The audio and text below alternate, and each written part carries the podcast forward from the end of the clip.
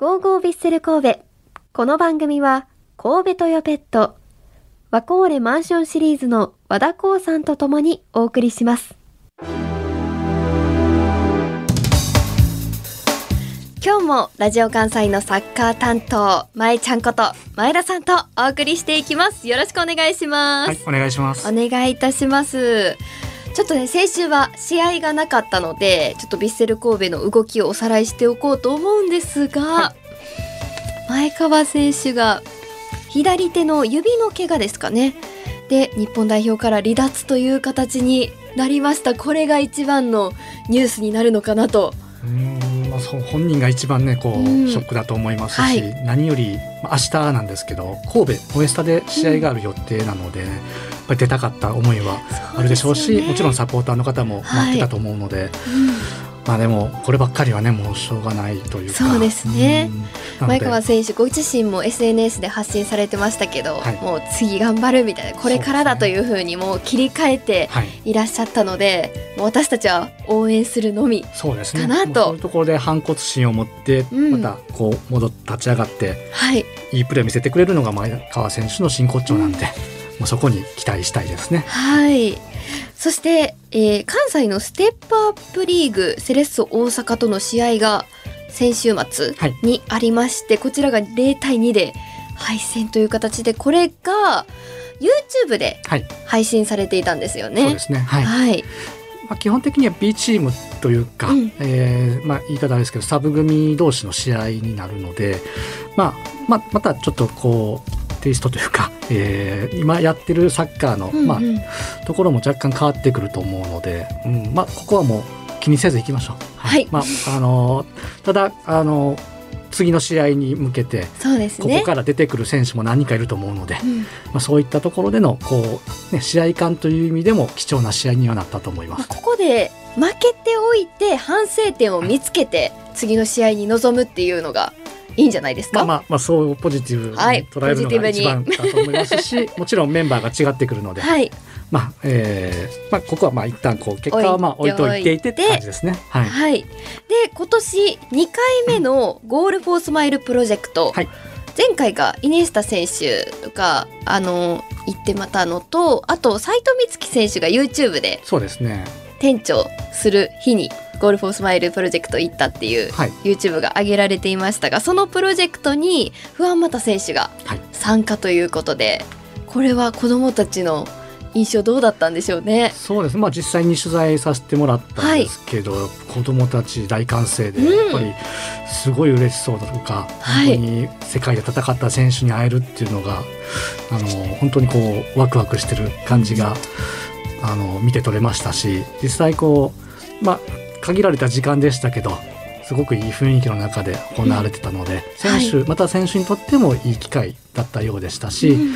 あのその小学校の中にははい。10年半ぐらいのヴィッセルサポーター歴のある子がいてえ？むちゃくちゃしっかりと小学生で10年サポーターってほぼ生まれた時からはい生まれた時からですね。はい。でもなんか本当に感動してましたし、はい。なんかすごいこういいあの出会いというか、うん。あの彼にとっても貴重な経験になってたような感じで、あともう一つあの実はなんかすごいヴィッセルファンの先生がはいい、て、本当はその子供たちが代表してうん。いろいろプレゼントもあのサイン色紙とかもらってたんですけど、はい、1枚たまたまなんか5枚4枚4人の代表のところにもう1枚色紙があって。サプライズでですか？サプライズで。へえなんかみんながこう子供たちが先生に後押しでええ貸そうとして、はい。選手が「おいでよ」みたいな感じでこうわってこう手招きしてはい。でプレゼントするっていうなんかちょっと温かい光景もめっちゃいいじゃないですすか。その小学生たちもいいですね。そうですねななんかずるいってなるんじゃなくて、はい。先生そうそんな好きやんか、もう行っておいでよって、はい。えー？もうあの神戸小学校のその先生にとっても、まあせはい。子供たちにとってもすごい貴重な場になってたのかなと、そういうの見られるのもいいですよね、改めてこの地域とサッカーで盛り上げていくぞっていうのを感じられますよはい、ね、もうこれは本当にまた終盤戦に向けていいモチベーションになったのかなとはい。思います。友達も試合見に行きたい現地行きたいってなりますよそうでねすね。はい。またこれも取材しに行きたいですね。という感じで先週は試合がなかったんですけども、はい、いろいろ話題はありまして、はい、でその前の前の週でしたっけ？横浜 F・ マリノス戦、はい、前節2位の横浜 F・ マリノスとの直接対決に勝利したヴィッセル神戸ですがその結果2位との勝ち点差を4に今広げていますが、はい、油断はね、なかなかできないということで、次節、まあ、今週末ヴィッセル神戸の前に立ちはだかるのは、現在4位の鹿島アントラーズです。4位ですからね。そねそして、通算優勝回数が8回。はい、オリジナル10。これも J リーグができた時に、はいからいるチームっていうことですよね。はい、でその時からもう J リーグ発足以来降格の経験もなし、はい、まさに名門中の名門と大事な一戦ということですが今日はですねそこに向けて、えー、鹿島アントラーズについて詳しいこの方とお電話をつないでマッチプレビューを行いたいと思います。サッカーライターの田中茂さんです。田中さんよろしくお願いします。よろしくお願いします。お願いします。ご無沙汰してます。はい、ご無沙汰します。久しぶりです。よろしくお願いいたします。お願いします。前田さんと田中さんは実際あったこととかはあるんですよね。はい、あのこう取材の試合の現場で会わせていただいたり、うんうん、こうお話しさせてもらったり。はい。むちゃくちゃイケメンなんですよ。爽やかで。田中さんが出るってなってから前田さんずっとこれ言ってますね。優しい。本当にお世話になってます。はい。ありがとうございます。すいません。なんですけれども、田中さんから見ての前田さんはどんな。そこ別に聞きたいですいやもう声でわかる通り本当にもうま、っすぐな方です。うん。えー、すいませんありがとうございます。はい。なんか逆に申し訳ない本当に。そんなそんな。謙虚ですね前田さんは本当に。えー、あの 僕がその、はい、以前まあライターやってた時に、はい、ジェイズゴールっていうあの J リーグ公認サイトがあった時から、うんうん、確か鹿島の、えー、担当記者で続けられて、ね、あとプラスこうエルゴラストというサッカー専門誌があるんですけど、はい、そこの鹿島担当でもあるんですけど、はい、もうずっともう15年ぐらいですか？鹿島をずっと見られて。る。ですね、16年目になりました。16年目。はい、もうなので、もう鹿島の黄金期含めてもずっと見られた、はい、あのもう鹿島のことはもう田中さんに。もう知り尽くしてる方だと。なので、はい、今日はバンバンと、はい、聞かせていただければと思います。よろしくお願いします。たくさんお話できたらいいなと思います。ではまずはですね、ちょっと鹿島アントラーズ直近の3試合の結果なんですけれどもセレッソ大阪に勝利しましたが、はい、横浜 F・ マリノスには負けアビスパ福岡には引き分けとなっているという状況で、まあ、今シーズン前半4連敗からの5連勝というちょっと好不調の波があるのかなと思いましたが、はい、現在は4位に位置をつけているということで、まあ、これまでの鹿島アントラーズの戦いを見てどう見られていますか？そうですね、あのー鹿島はこうずっとビルドアップって、えー、後ろから自陣からこう、パスをつないで、えー、敵陣まで攻めていくサッカーをあまりやってこなかったチームだったんですね。はい、今年はそれに、えーと、チャレンジをして、えー、やって初めてかな、あの本格的にチャレンジしたシーズンだったんですけど、まあ、最初からそんなにうまくいくはずはなく、えー紆余曲折を経ながら今に至るという感じですね。だから、えー、まだこう完全に自信を持ってやれてないと言いますか、うん、うまくいく試合もあれば、うまくいかないで、えー、ちょっと弱気になっちゃって、自分たちのサッカーできないまま試合が終わっちゃうと。そういうのを繰り返しを今やってるような状況です。うん、なるほど。でも、なんですかね、こう、ヴィッセルと最初に今年対戦した時が多分、はい、一番そこだったと思うんですけど、そうですね、どうやってそこからこうこんなに這い上がってきたのかなっていうのがあるんですけど いかがですか？いや本当にホームで対戦して、まあ、5点取られてもうボコボコにされちゃった試合だったんですけどあそこで、まあえー、少しなんていうんですかねいろんなことにこう手を出しすぎて、うん、えー、選手たちの頭が混乱していたところをもう少し限定して、えー、分かりやすいところから、できるところからまずはやろうっっていうことで、えーチームをもう一回ちょっと整理したところから、あのー勝てるように、結果が出るようになってきたかなっていうふうに見えてます。なるほど。あの、やっぱりこう、その手腕というか、こう、ね、岩政監督が、まあ、実質頭から取る、あの、指揮を取るのは今年が最初だと思うんですけど、はい。あの、監督のこう、なんか柔軟性とかそういうのも何か、こう、プラスに働いてるのかなと思うんですが、そのあたりはいかがですか？そうですね、あのーすごく解説者時代から皆さん、あのーよくご存知だと思うんですけど、あのー頭がいいというか、うんサッカーをよく知っている方なので、はい。えーそれが、なんていうのかな、あの言葉が先に行き過ぎちゃってた部分が、えーうんあったと思うんですけど、やっぱり監督初めてだったんで、えーいろんなことをちょっと詰め込みすぎてたかなと思います。だからその辺が、えーこれぐらいにとどめておけば選手は考えすぎずにプレーできるみたいなのがだんだんこう、あの、分かってきた感じだと思います。なるほど。あの、教えるの大好きなんで、どんどんどんどん教えすぎちゃって、あの、パンクしちゃう感じがあったんで、はい。それを、あの、だいぶこう、制限してというか、ボリュームを抑えてっていう、そのなんかうまく調節ができるようになってきた感じですかね。なるほど。あの、実は岩政監督ははい現役時代からこう、岩政先生って言われるぐらい、そうですね。あの、なんですかね、ピッチのことを何でもこう説明できるというか、うんあの、まあ、ヴィッセルでいうと酒井豪徳はい選手タイプ浮かびました。はいうんはい。の感じで、うんうんもうメディアがまあ困ったらこう岩政先生っていう感じで私をね聞くような感じの方で、はいまあ、。解説も本当にこう的確なところもあって、まあ、そのあたりが何かこう今こう現場で多分こう田中さんの話を聞いてると整理されてこういい方向に行ってるのかなと。うん。じゃあその監督が落とし込んできたことをまあできる時もできなかった時もあったっていうことですけど、こうだんだんできるようになってきて、はい。これができるようになったらめちゃ強なるでみたいな感じですか？そうですね。あの、この間、えっ、と、日本代表が、はいあの、カナダに対して、えー素晴らしいサッカーやってましたけど、まあ、多分、あの、ああいう感じのサッカーをやりたいんだろうなというのは、えー選手同士がいろいろこう、つながって、おえーースペースに出ていってっていうサッカーをやりたいのは、なんとなく今も見えているので、はい。えーそれが突き詰められたらいいなと思ってます。なるほどまあでもそここでう考えると発揮しないでほしいなとは思うんですけど。手強いですね。逆にあの今シーズンですね序盤から上位を上位争いをしているヴィッセル神戸はこうはい16年見てこられて、はい。どんなチームに見えてますか？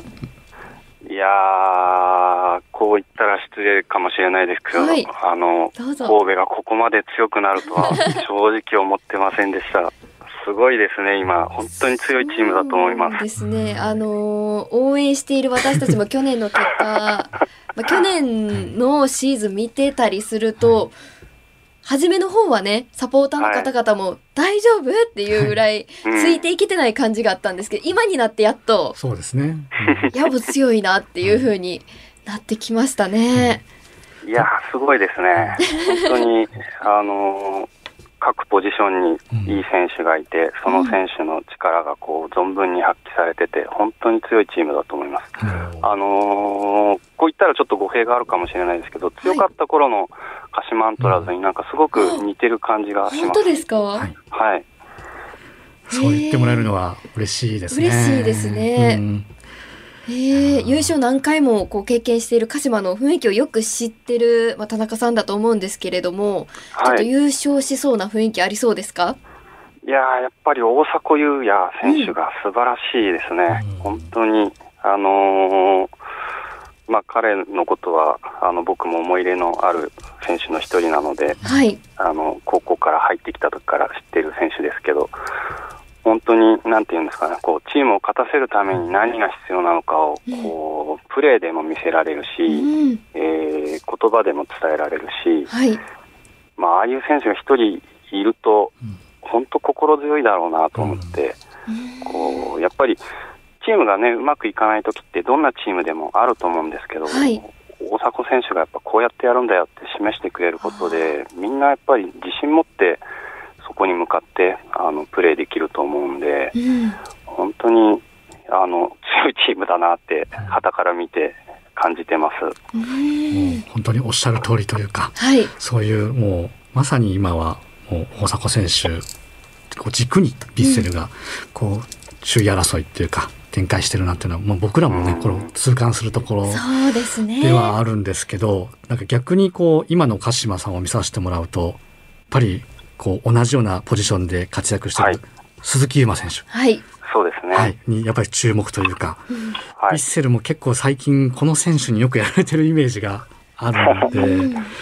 でキャリアハイにあの、13ゴールですか記録してて。今シーズン。そうですよね、はい。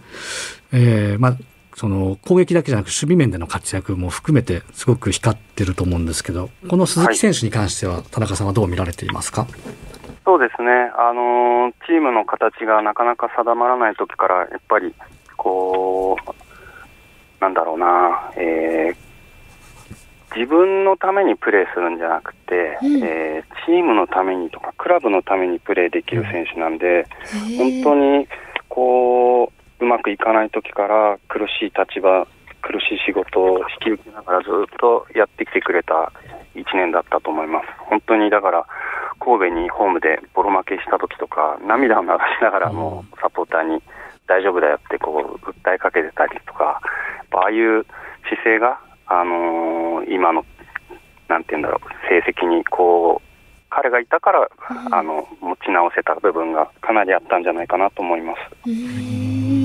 うんなんかあのね、はいこう見た目はこうちょっとエゴイスティックな感じがそうですね。あるんですけど、なんうんか、ね、やっぱこうなんかこうチーム含めサポーター含めなんか全幅の信頼を受けてるんだなっていういや本当ですね、うんサポーターからもこうついていきたいと思える存在になってるってことですよね。いやー、男が惚れる男ですね。ああのー本当に、なんていうんですかね、仲間のためにだったら、こう、自分を捨てて犠牲にできるところがあるので、はい。あのー本当、オラオラオラオラしてる風に見えますし、実際に、あの、練習の時とか、イライラして、こう、うんうんチームメイトに当たったりするところとかもあるんですけど、はい。それはでもみんなもこう、もう分かってて、えー試合になったらこう先頭に立ってやってくれるっていうことはもう誰もが分かってるんで、はい。本当に彼にこうみんながついていっている状況ですね。海賊みたいですね。そうですね。その通りですね。船で言うとこっちのチームなんですけど。あでも鈴木選手も調子の、あの出身なのでうん。海賊で、海賊で。そうなるとやっぱりこうストライカー同士の対決はやっぱりこうはい一番そうですねねこうまポイントになるかなとは思うんですけど、はい。まあ、そのゴールっていうところに話をはい。変えると、鹿島さんはセットプレーはいがうんやっぱりこう特徴的かなと3分の1、はいえー総得点のうちの取ってるということなんですけど、はい。まあこの点特にこうキッカー樋口選手樋口雄太選手樋口選手。アシストがリーグ1位うん。やっぱりこう樋口選手の存在っていうのは大きいんですかね？そうですね、あのー彼のキックの精度が非常に、あのーチームのこの得点源になっていると思います。うんあのまあもともとこう歴史的にも鹿島ってこうセットプレーでしっかり取るっていうイメージがはい。あるんですけど、やっぱそれってこうクラブのアイデンティティじゃないですけどそういうものもあったりはするんですかね？そうですね、うんあのーすごくそこは精神的な部分だと思います。うんあのー特に鹿島スタジアムだと、えーコーナーキックを取った時とか、やっぱりサポーターの盛り上がりが違ったりしますんで、うん。選手に聞いても、あの雰囲気になった時ってなんかゴール決まりそうだよねみたいなこともよく聞くので、えーそういう、なんだろう、歴史的な積み重ねがあっての話だと思います。うん。ただ、あの今年になって、えー、と山佐監督があのご本人もセンターバックでセントプレーで本当にいっぱい点取った方なんで、そうですね。えーそのあたり、そのボールの蹴る質を樋口選手にちょっとアドバイスしたり、うん。えーゴール前の入り方をあの上田選手だったり関川選手にレクチャーしたり、うん。まあ、その辺もあの現れてきてるのかなとは思います。へーなるほど。そう今ね、関川選手と上田選手の話が出てきましたけど、はい。はい。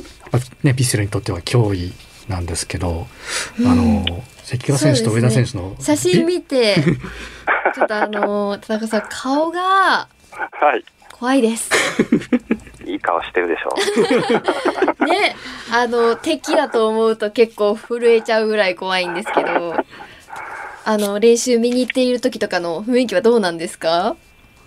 ああ、でも、あの、上田選手はう、ん。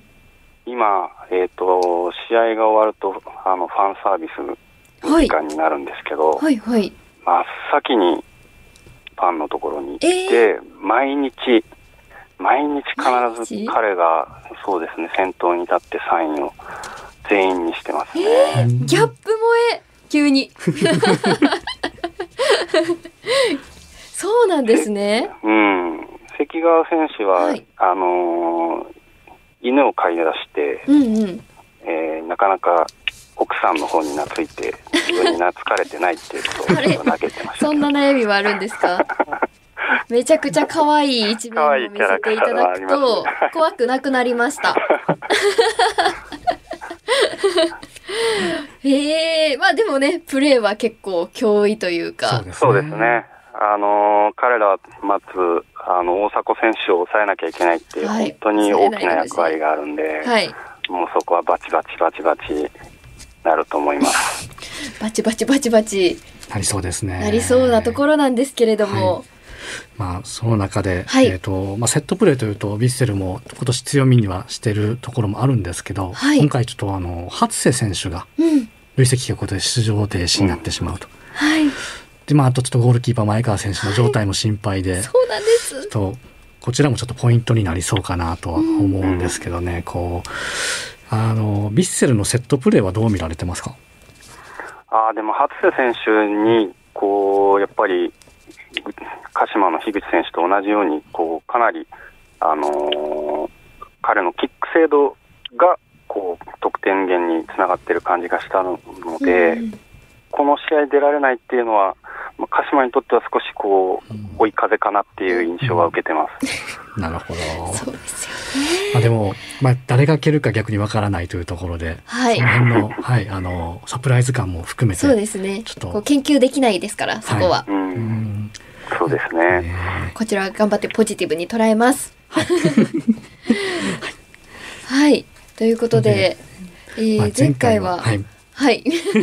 5対1でヴィッセル神戸が勝利しましたが、国立での次節はどんな試合展開になると、田中さんはどう予想されますか？そうですね。あのー0点に抑えるっていうのはなかなかうん。難しいと思うので、はいえー、2対1で鹿島が勝ってほしいですけど、2対2なんじゃないのかなと思ってます。えー同点という予想で、なるほど。これはちょっと私たちも予想しがいがありますね。ただでも引き分けだったらもう優勝の可能性なくなっちゃうじゃ。ないですか鹿島。そうですね。勝たなきゃいけないんですけどね。うんちょっと弱気な田中さんを見ているような気がしますが、いやー、大迫勇也選手がやっぱりすごすぎるんで、ちょっと。どうですかね。今日の振り返りとしてはもう大迫選手がすごいということで、ちょっとはい。このマッチプレビューではちょっと神戸が優勢で、このまま終わらせていただきたいなと、できれば思います。ありがとうございました。はい、ありがとうございます。はたくさんお話しいただきありがとうございました。無理やり終わっちゃいましたが、い、いところで。さあ、いえいえ はい。次節の J1 リーグは鹿島アントラーズとの対戦となります。田中さん、本日はありがとうございました。はい、ありがとうございました。ありがとうございました。